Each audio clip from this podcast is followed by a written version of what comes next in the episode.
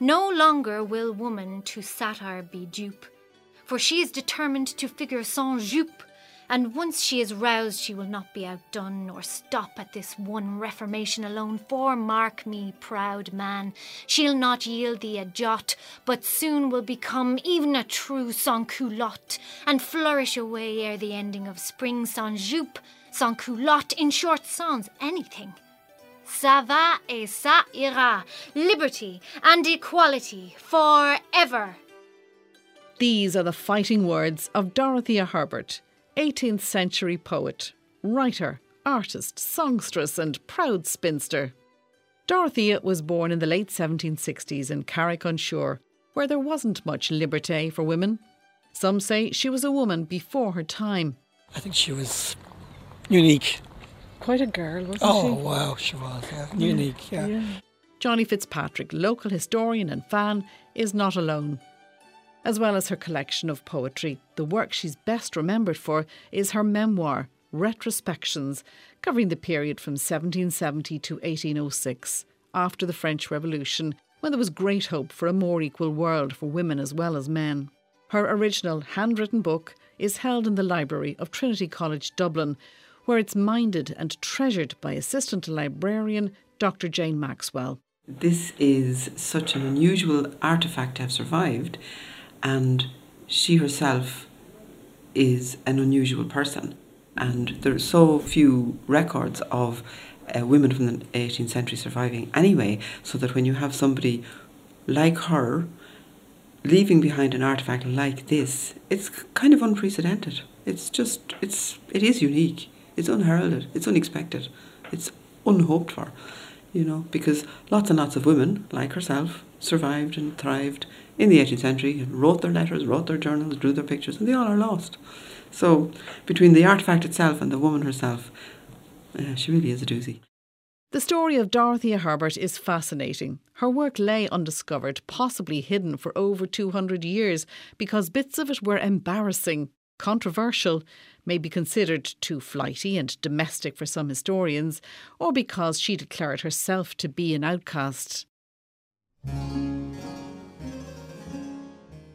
Her writings are a surprising insight into Anglo Irish society in the late 1700s in Tipperary. There is a wonderful sense of acceptance about almost everything sexual behaviour, although for Herbert, like her courtship of John Rowe is sitting beside each other, right? It's not doesn't get any more any more intimate than that. According to Dr. Mary Breen of University College Cork, though, there was an openness and realization at the time that people's relationships and behaviours could take many forms. This huge tolerance for other people's behaviour, the, the marriages, the breakup of marriages, the um, you know the unusual people who come to visit, the cross-dressing, the not knowing if you know the, this this itinerant guy who drifts in when he dresses as a woman, he looks like a man. When he dresses as a man, he looks like a woman, and they don't know if he's a man or a woman.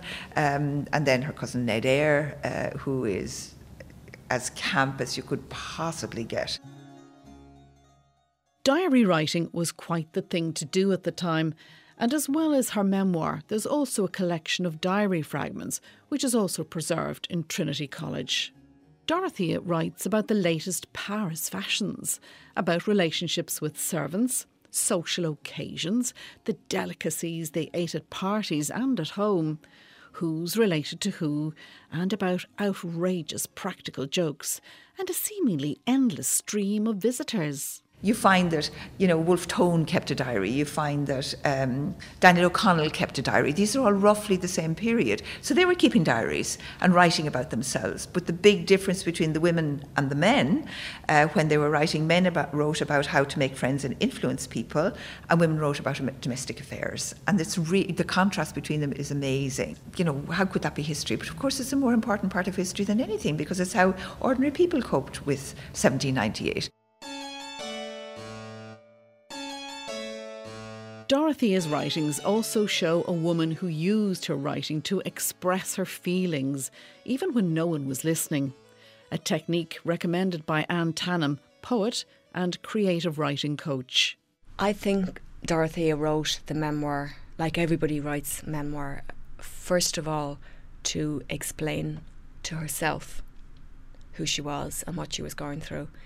And then that, that secondary reason of explaining to her family her mental illness and hoping perhaps that they might be able to relate to her uh, better. They also provided a wellspring for her storytelling. 1779, Chapter 15th A Dublin Reception. When I arrived at my aunt's house, number 7 Gloucester Street, I was as bad as when I first set out, for which I was reprimanded by good Mrs. Fleming, who declared I was a mere rustic and transgressed all the rules of good breeding. The first thing Mrs. Fleming did was to give me a complete scrubbing from top to toe as a quarantine from the land of potatoes. My trunk was then searched and every article criticised.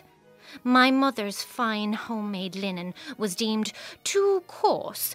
My rich flowered cottons, chosen by the croony amateurs of Carrick, were deemed vulgar and unwearable. In short, I experienced the greatest mortification whilst they dissected my Carrick finery, of which I was not a little proud. Mrs. Fleming immediately bought me two or three morning gowns, and I was then deemed decent to appear before my dancing master, my drawing master, and my music master.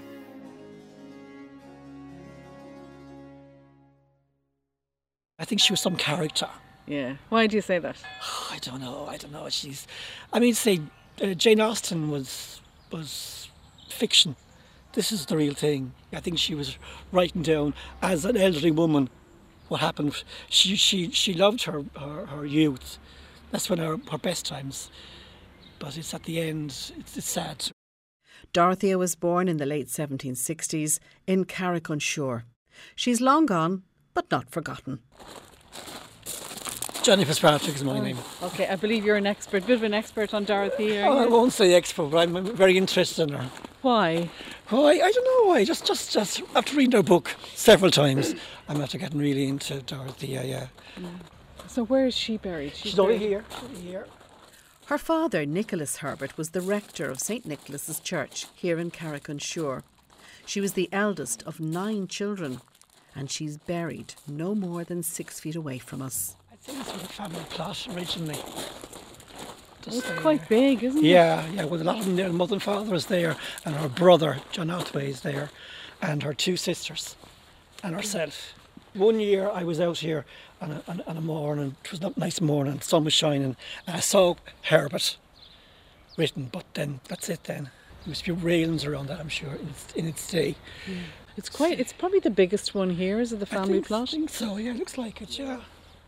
Although she's been gone for almost 200 years, her work has only come to light since 1929, and her fame and reputation continue to grow.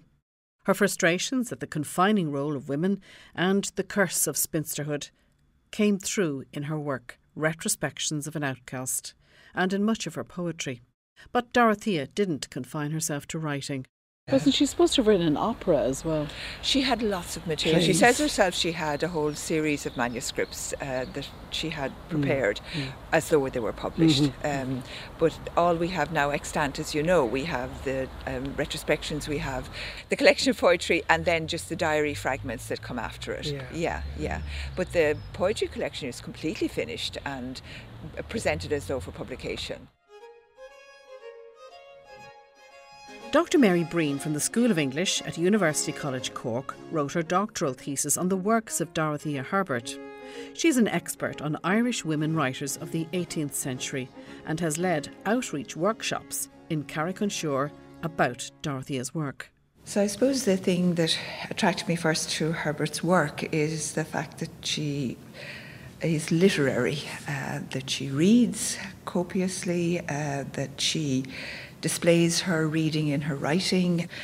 And just to show you what I mean by that, uh, when she prepares her retrospections for publication, as she does, illustrates it with watercolours, uh, has uh, quotations from Milton, Shakespeare, Pope, from the, the Spectator, uh, heading every chapter. Every chapter is name or named. It has a heading. It has a number, and the that whole paratext that we recognise uh, around writing of the period is very evident in her work. So if we look at the opening page of Retrospections, as she prepared it herself, it's titled The Works of Dorothea Herbert, consisting of plays, poems, novels, and biography in four volumes, adorned with cuts, volume the fourth manuscript, which is this particular one I'm looking at at the moment. It's uh, Retrospections. Um, and adorned with cuts means simply that she has um, uh, illustrated a lot of the material uh, with watercolours uh, that are associated with the writing itself. 1782, chapter 29th, reading parties, etc. On Saturday, 2nd June 1782, an old French woman came begging to us covered in rags and sores. My mother took her in out of charity and bought her two cotton negligees. She taught us all French capitally, and as capitally taught us how to make mushroom soup and soup maigre. It was our chief amusement after our lesson to gather mushrooms and herbs for our regal. With her goodwill, she would have us superadded frogs, etc., but we declined that part of it. If you think about retrospections itself as the one text that's available for the normal reader. Then you have to think about this as a very ornate literary production, but it's also um, a fanciful literary version of her life. Some aspects of life for women show just how difficult preserving one's modesty could be, especially within the larger family of cousins. 1784, chapter 38. A family breakup, various frolics. I was always an immolated victim for Sir John at the instigation of his sisters, romped and kissed most unmercifully, whilst in vain I roared for succour from my friend William and Mammy Shortall. Neither just interfere and could only growl and turn up their eyes at a distance. My wild cousin, not content with his nursery freaks, was continually mistaking our door for his, and indeed one night riotously burst in as we were popping into bed and clamorously demanded where his little cousins were and railed that we were not forthcoming. We stood en chemise, peppering behind the curtains. Being very tipsy, he searched the bed, swearing he would not leave the room till he saw we were safe lodged. At length he found us wrapped up in the hangings and held us fast till my mother dragged him away, whilst we, in the greatest fight, expected every moment he would make us figure out in our primitive loveliness when she was published in the 1920s, 1929, 1930, uh, interesting people reviewed her. Elizabeth Bowen reviewed her, didn't like her. Didn't like her because she felt she let the Anglo Irish down. And Elizabeth Bowen had a very strong sense of who she was and what she was. Um, Virginia Woolf uh, reviewed her and thought it was hilariously funny, where the girls are, um, they have a chamber pot and the men are housed in a dormitory and the chamber pot spills. 1780. Chapter 23rd Visit to Castle Blunden. Our room was a small closet in the upper story with a window looking out on a dark lobby which parted it from a large barrack room where all the gentlemen dressed and lay. We had only poor Mammy Shortall, the family dry nurse, to protect us from their waggeries and many a time their boisterous mirth brought the poor old soul to our assistance. She was the counterpart of our old Mary. One day, in a hurry, we found ourselves without pomatum and had a great battle for the scrappings of the pomatum pot and the use of the powder puff, when we were startled by a loud tittering at the lobby window we found to our great confusion that we forgot to draw the window curtain, and the whole set of gentlemen were stationed giggling at the casement, where they had heard our fracas and seen our tears, besides catching us en chemise or hard by. With the assistance of Mammy Shortall, we routed them back to their barrack, but no sooner than the victory gained than another disaster completely undid us. We, in our confusion, overturned the pot de chambre, and the two doors being opposite, the whole contents meandered across the lobby into their barrack.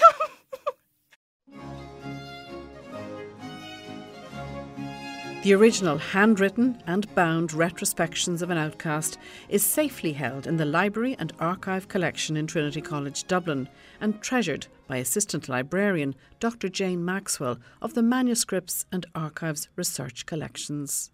Yes, it looks like a book, so you're looking at it here. It's about foolscap size. There's about 250 pages in it. It has um, a homemade binding of a sort of a dun coloured linen. Um, the paper was the, the, the paper is bound together in small little booklets. Probably she did that herself. She stitched them into booklets and then she stitched the whole thing into this binding. She put this linen cover on it and she wrote on the outside on the spine exactly this is the thing that makes it look like a book manuscript her name and the date um, there's a couple of things to note here first of all she had no public ambition her entire existence and her reputation existed entirely in her domestic, now a, an expanded domestic circle, but a domestic circle. Her reputation, what she took her self esteem from, was her reputation within her family and her, her singing, her music, her art, her poetry, and this were for private um, dissemination among her family. Um, if it had been intended to be a book, why would she have gone to the trouble to make it look like a book if it was going to eventually be a book? That's one thing. But it also fits into a well established tradition of women making their manuscripts look like books. And it wasn't about modesty, although there definitely was um, um, a sort of a, a societal general frowning on women publishing because women were supposed to shut up a little more than that. They weren't supposed to make a public noise. Um, so it wasn't only about modesty, it wasn't only about a cultural repression um, which prohibited women from uh, speaking publicly. It actually also was a sort of a conservative, a conservative approach by women. They wanted to control who had access to their material. They did not want to hand it over to another person, the publisher, who would then have opinions. Um, so this is actually a decision on her part. She wants it to look like a book and to be treated in the way that a book was. Um, but she didn't want everybody to have access to it. She had no ambitions in that way. So by producing it like this, she got exactly what she wanted. She got her voice on paper and shared it among the, the only audience she was interested in, which was her family. Retrospections is also cinematic at times as she describes escapades on a trip to a cousin's house. 1788, chapter 60th. An odd family party. We spent the ensuing week with Ned Eyre, amusing him with our anecdotes about Prince Henry. Our recluse seldom went to those places unless some particular whim occurred to him. The brother, Ned Eyre, and his sister Mrs. White carried jalap, a laxative, in their pockets, which they secretly mixed with the tea and coffee, so that the ladies and gentlemen of the ballroom soon found something else to think of beside Ned Eyre's pale protege. the worthy pair locked the ballroom door, and a general confusion ensued. Some were fainting, some weeping, whilst their wicked physicians escaped and drove home. I think when she gets into a story, you see her at her comedic best. Um, so one of the the things that she tells are her memories of her childhood.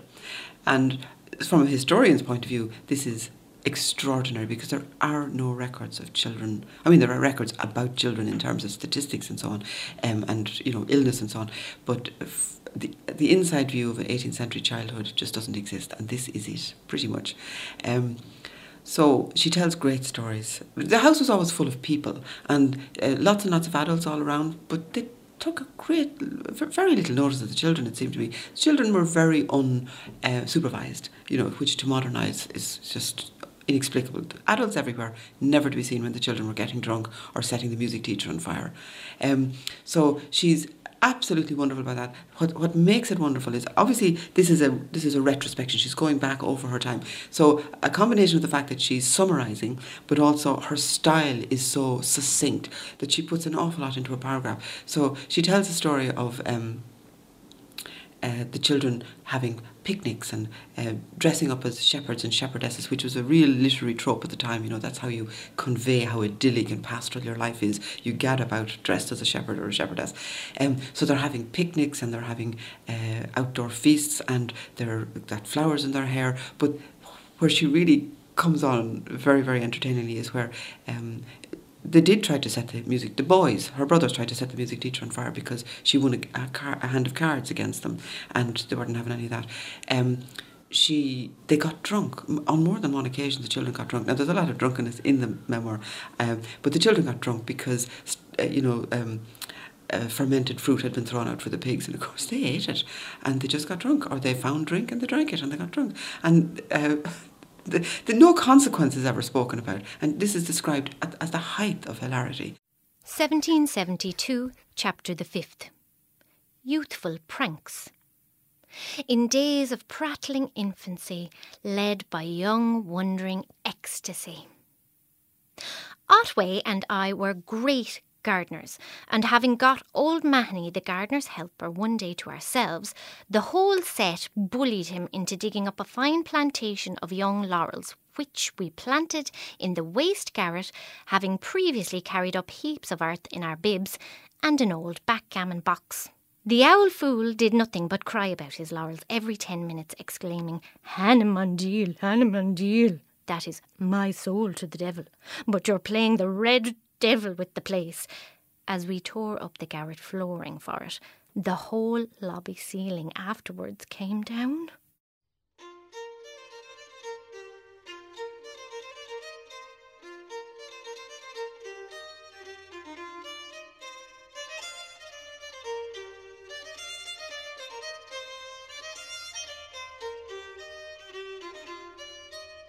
Music is a major part of Dorothea's life, and she writes about how her attendance at the Beggars' Opera in Dublin in 1779 caused her to laugh too loud and resulted in her Dublin relatives chiding her for getting carried away.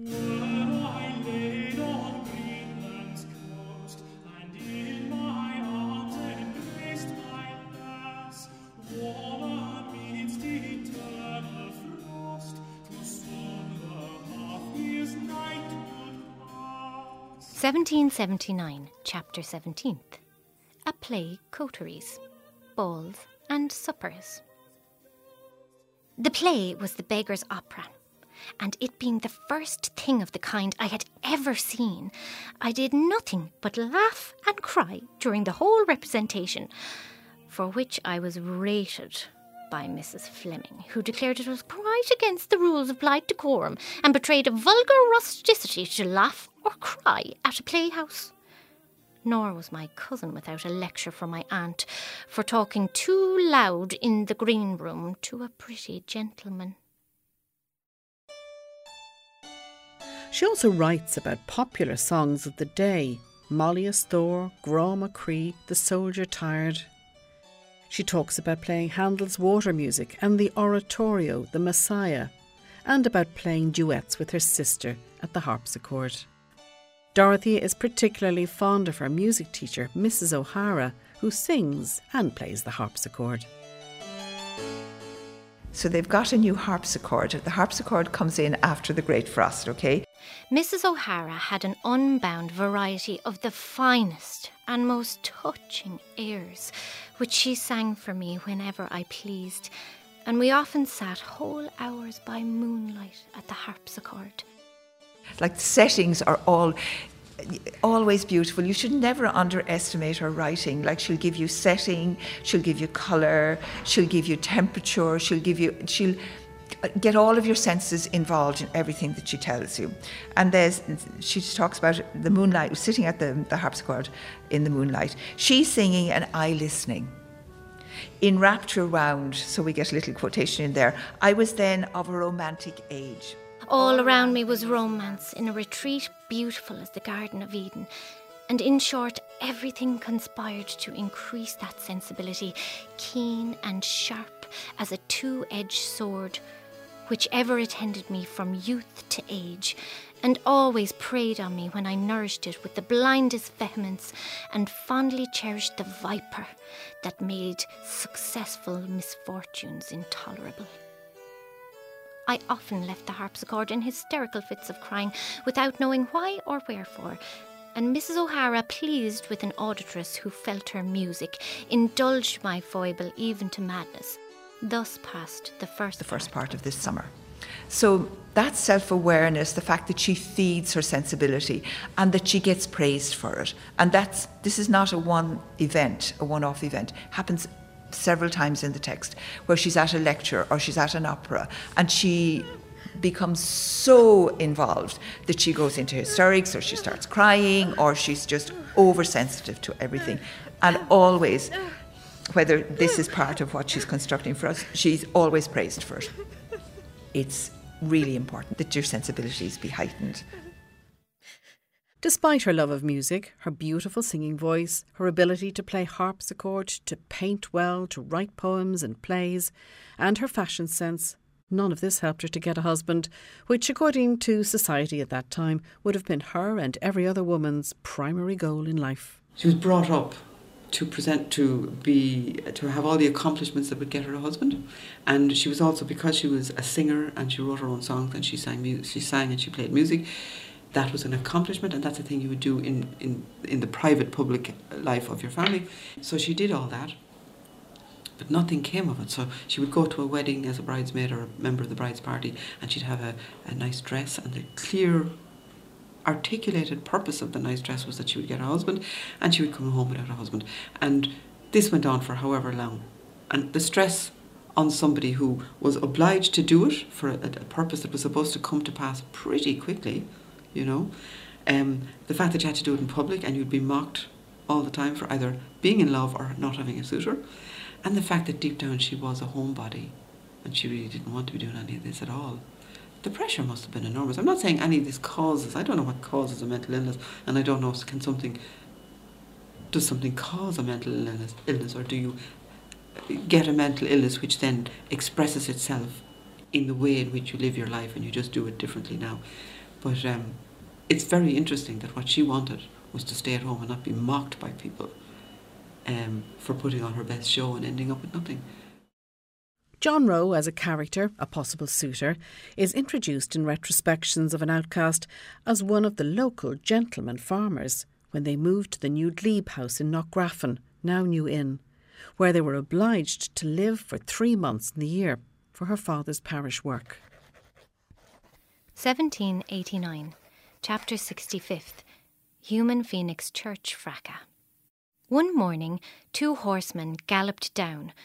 One I knew to be Andrew, and supposed the other to be the hero in question. When Anne ran up in a great hurry and lugged out all my morning finery, as Mr. John Rowe was below. After dressing in a hurry for this strange beau, I descended to the parlour, where sat the redoubted hero and his brother Andrew. I was immediately struck with his interesting appearance, as he had something of a melancholy cast about him. His features were very intelligent. His eyes pierced the soul. His person was much taller than his brother's. He was certainly infinitely handsomer, but seemed very silent, distant, and reserved. Her descriptions of John Rowe cover all angles. 1789, chapter 66th. A charming fellow. Nature had moulded him as if she meant to give a perfect model of elegance and perfection, but the character of goodness in his countenance was his most prominent charm whether grave or gay, every turn of his feature gave the stamp of amiability. There are different theories as to whether Dorothea was ever the focus of John Rowe's attentions, or if he was teasing her, or if the affair was simply a figment of her lively imagination. In the churchyard of Carrick on Suir, Dr. Mary Breen and Johnny Fitzpatrick reflect on her supposed romance with John Rowe and question whether he was ever socially equal to Dorothea. Her father had four livings, right? So he had a very sizable income, something like 1800 um, pounds at the time or whatever. A, a lot of money um, when he died. So he would have been here, he was in Knockgraffon, he, I can't remember the three other ones, Kilsheelan, I think, or something. Yeah. Kilmorey, I think, yeah. as well. Yeah. So the, uh, because they collected tithes in all of those areas, Mm-hmm. and that was what the income was, there was a lot of dispute about them being absentee uh, rectors. So he had to, the Archbishop forced him to build a house in New three Inn. months, three months a year, I think, was it up there? He spent there. So that's how she came up across John Roe. John Roe. Yeah, because he was part of, Rockwell was just down the road from there. Yeah. Um, Would they have been seen as being in the same social class? The Herberts would have been from the Her- Well, the he- from Muckross Herberts, right? And they were connected everywhere. So they went to visit everywhere, like Curraghmore to Lord Waterford's. They were, uh, they Mother were, Dysart. yeah. Then and the, yeah. So they considered themselves way above Yeah. the level of the Really? Roes. The Roes were yeomen farmers. Oh, gotcha. Yeah, um, and even when she describes what their house is like, it's like a shack. Yeah, and they're Wasn't, wasn't very impressed with the, with the no, description. no, of because Rock- no, and they're very rough and ready Oh, in that's comparison okay, to the Herberts. Yeah. the Herberts are genteel. Okay. And So, what, why would she have uh, fancied herself as Mrs. Roe then? I don't know. I- It's whether it's a literary device or it's. Um, you know, sort of wishing herself into a situation that she's not in. So she doesn't appear to have been very attractive. Number one. Okay, so she says that herself. She's very small, um, and that she praises all the other pretty women that are around, and she's really, really concerned about how the the Jephsons. You know, one of them is really pretty. These are the Bells. These are. Oh yeah. So and then then when it comes to herself, she says, "I never grew to any great size." Um, she seems to have been not terribly attractive. Okay everything about her. Yeah, so she, when she sees John Roe, there, hmm. just something ha- happens to her. Like a te- she's young at when it starts. Like she's what 17, 18 years old. She sees him. He's handsome. He's gregarious. He's really interesting. People talk about him, and because her only way out of that large family of sons and daughters was to get married. Like that hmm. was what hmm. what other opportunities did you have? So she saw him and she thought, yes, he'd make a good match for me. and other people were telling her that he would, and they spoke about him.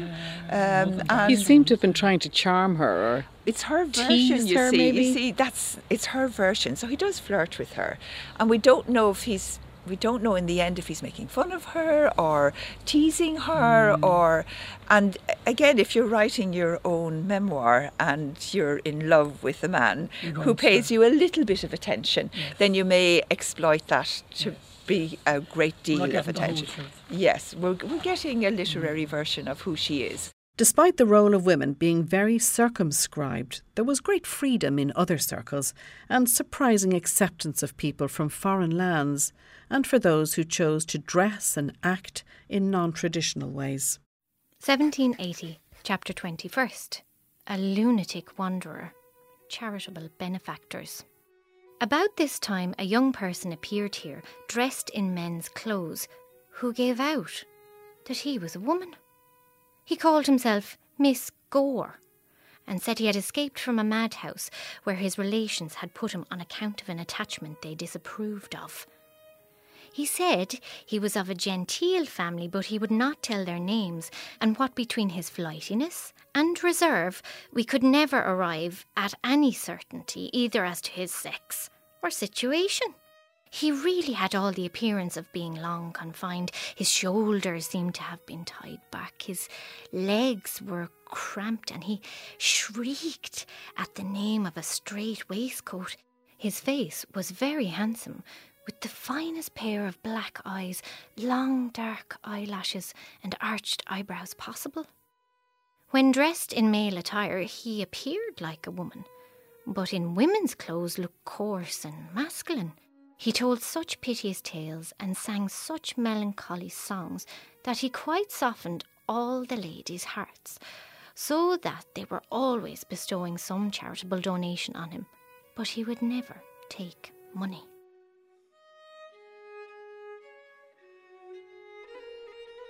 Tolerance for violence generally and violence against women in particular at every level of society is commonplace in her writings, and quite shocking. There's a lot of violence in society. There's a lot of violence against women. There can be no doubt about that. It's unusually high levels of violence and sexual assault against women. If you look at the newspapers at the time, um, it, it honestly seemed like no woman was safe.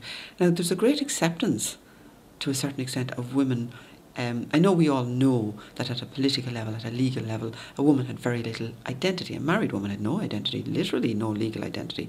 Um, she, her identity was subsumed into that of her husband. So, um, so, but this permeated every part of society. So the idea that um, a woman was a property was not just a, a sort of um, a formal way of acknowledging the fact that she went from her father to her husband with money, money changed hands they were there were also women who were assaulted because they were seen as less. Um, if families had allowed their the adult women within the family to control their own access to money, there wouldn't have been this whole tradition of abducting them. You know, because if you if a woman has access to her own resources, she can make her own choices. Whereas at the time, uh, a young woman was in control of her father. If the father said no to a groom, a prospective groom, the groom could, would kidnap the woman and it's basically an invitation to rape somebody because once a, a, a young woman has spent an overnight with a man, it's considered that she is now married to him. She has had sexual intercourse with him. She's been raped. Um, so that can't, you can't go back from that. So they marry off their daughters to people who have stolen them, you know. So this shows, even within families, a very, very low respect for women. Um, so you'll see there's a couple of inc- incidences in uh, Dorothea's writing where she mentions in one she just mentions in a casual way that she's going to a ball and that uh, Lady uh, Barrymore was supposed to be there but her lord had given her such a beating that she had to stay at home. And that is it. That's all she says. Literally nothing else. No comment. Chapter 115 1794 on our return to Carrick, I stood bridesmaid to my old friend Sally Jephson, who was happily disposed of to Mr. Roth, a very fine, dashing young man of good property in the county Kilkenny. The wedding was quite a private one, but we had a flaming assembly in Carrick some days after. We had the South Cork band and the presence of Lord Barrymore, their colonel. We were to have the young and beautiful Lady Barrymore, but her lord had given her a good beating, which kept her at home. Mr. James Butler, Lord Ormond's brother, and many other fine beaux graced the assemblage, which was very splendid and numerous. Now that's in the retrospections where she is um, taking on a more controlled voice, but in her the diary, which is a personal, private thing, and she has accounts of her um, brother-in-law, the Mandevilles. Um, basically, he was a, a, a, his wife was a victim of significant domestic abuse, thrown out of the house in her underwear, basically barefoot, having to walk in the cold and the rain to get some sort of succour for her family, um, and him hitting his small child and knocking him off a table, so much so that his life was in, considered to be in danger, and uh, so this goes on not all the time, but it's certainly permeated Irish society and Irish family life as well. It is um, a sort of an output of uh, disrespect for women, as uh, you know. So, uh, and and it was it, it's hard to read.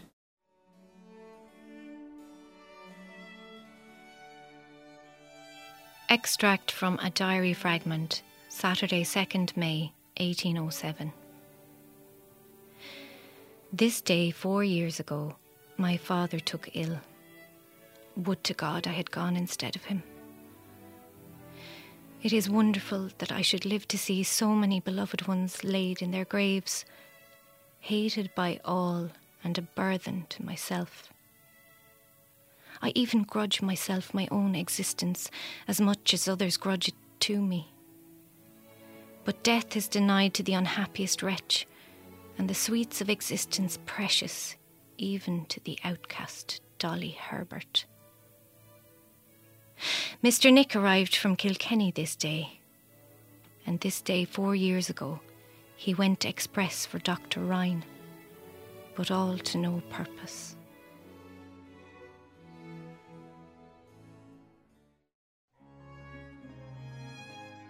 Towards the end of retrospections of an outcast, Dorothea Herbert's discovery that John Roe had married, blurted out by Nano, her adored sister in law, reveals her mental unravelling. 1804, chapter 140th. I shall always regard him as my husband, though his renegade armour has placed a barrier of vicious obstacles to my claims. Virtue led me early to him. I met him as a bride adorned for her husband. No surreptitious wedlock can invalidate the just claims of the miserably unfortunate Dorothea Roe. Some pages further on, she shows how she was finding it increasingly difficult to cope with life, following not only John Roe's marriage to another, but the combined traumas she had endured, piled one upon another, after the sudden death of her favourite brother, Otway, from a freak riding accident. Murders in her own house due to agrarian uprisings, and her father's sudden death from a fever.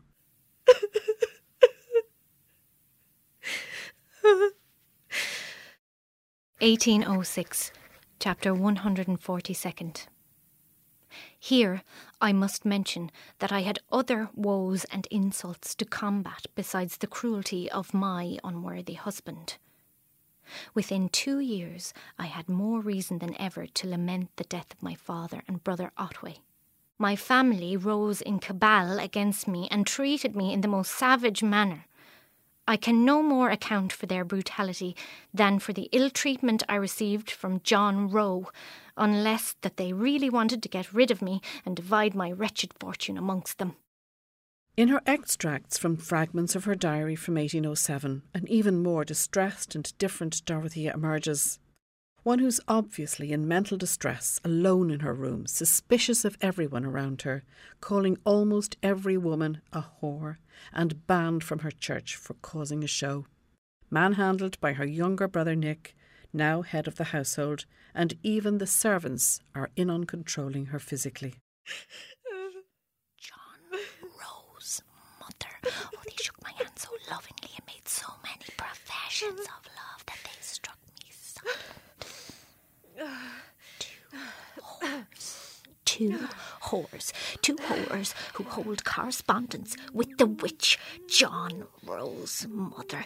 Two whores, two whores who hold correspondence with the witch John Roe's mother. And oh, they drank tea here and they spent the day as usual. They shook my hand so lovingly, made so many professions of love. Oh, and how do you do? And oh. Thursday, 13th August 1807. I was again this morning dragged upstairs and laid with brutal violence on the floor of my bedchamber. Fortunately, I happened to be stronger for such an attack as I was the other day, else, I am certain, I would have died under the usage I received. Every vein in my arm is starting and covered over with black bruises from his iron grasp, a shameless set of people looking on unmoved. My lady housemaid, indeed, interferes so far as to help him drag me up, and then so condescending as to bid me be quiet. His hardened old mother and sisters were totally unmoved. Journaling, keeping a record of your life to get a handle on your thoughts, is a technique recommended by creative coaches and mentors and therapists in mental health care settings today. This practice came intuitively to Dorothea. God, she was way ahead of her time, wasn't she? She was way ahead of her time, and what I'm as I'm reading it too, I'm really enjoying her use of capital letters because there's something very empowering about putting in capital letters where they don't belong and so I think I you know I think we get more of her voice even in how you know idiosyncratically she's she's putting them in, but they're great fun. Poet and creative writing coach Anne Tannam sees Dorothea Herbert as a groundbreaking writer who used writing as a way to get a handle on her world and on her own mind. When I when when I was looking at the at, at even the images and, and, and, and some of the some of the entries in, in, in her diary or in, in, in the memoir, you you get that very strong sense of a woman who is making sense of herself on the page. We always write first for ourselves. And, and when you think of journaling, I mean, one of the powerful things about it is, is there's no censorship, there's no judgment, there is, you don't have to be sensible or linear in your thinking and you certainly don't have to be constant in your in your thoughts and i'm thinking of the, of that great quote from whitman that says do i contradict myself uh, very well then i contradict myself Dorothea's resentment at her lot as an old maid and not being recognised for her multiple talents seeds through many of her writings, especially in later years. An address to old maids by one of the sisterhood. Just entered on that certain state of life when I no longer girl am yet no wife. I mean the station of a good old maid when life's more glittering prospects seem to fade, and to the world we seem as persons dead. Come then, ye ancient sisterhood, be wise, be virtuous, and be good, good humoured, affable, polite, entirely free from spleen and spite, indulgent, gentle, mild, and kind, then happiness you'll surely find. The good your virtues will revere, the bad to hurt you shall despair. Oh, should this happy lot be mine, in virtue's milky way I'd shine, like to a kind propitious star, whose influence is felt afar, nor shall I ever be afraid to live and die a good old maid. The legacy of her retrospections, her drawings, and collection of poetry show Miss Dorothea Herbert as a doozy a splendid, unique, one of a kind, still waiting to be discovered.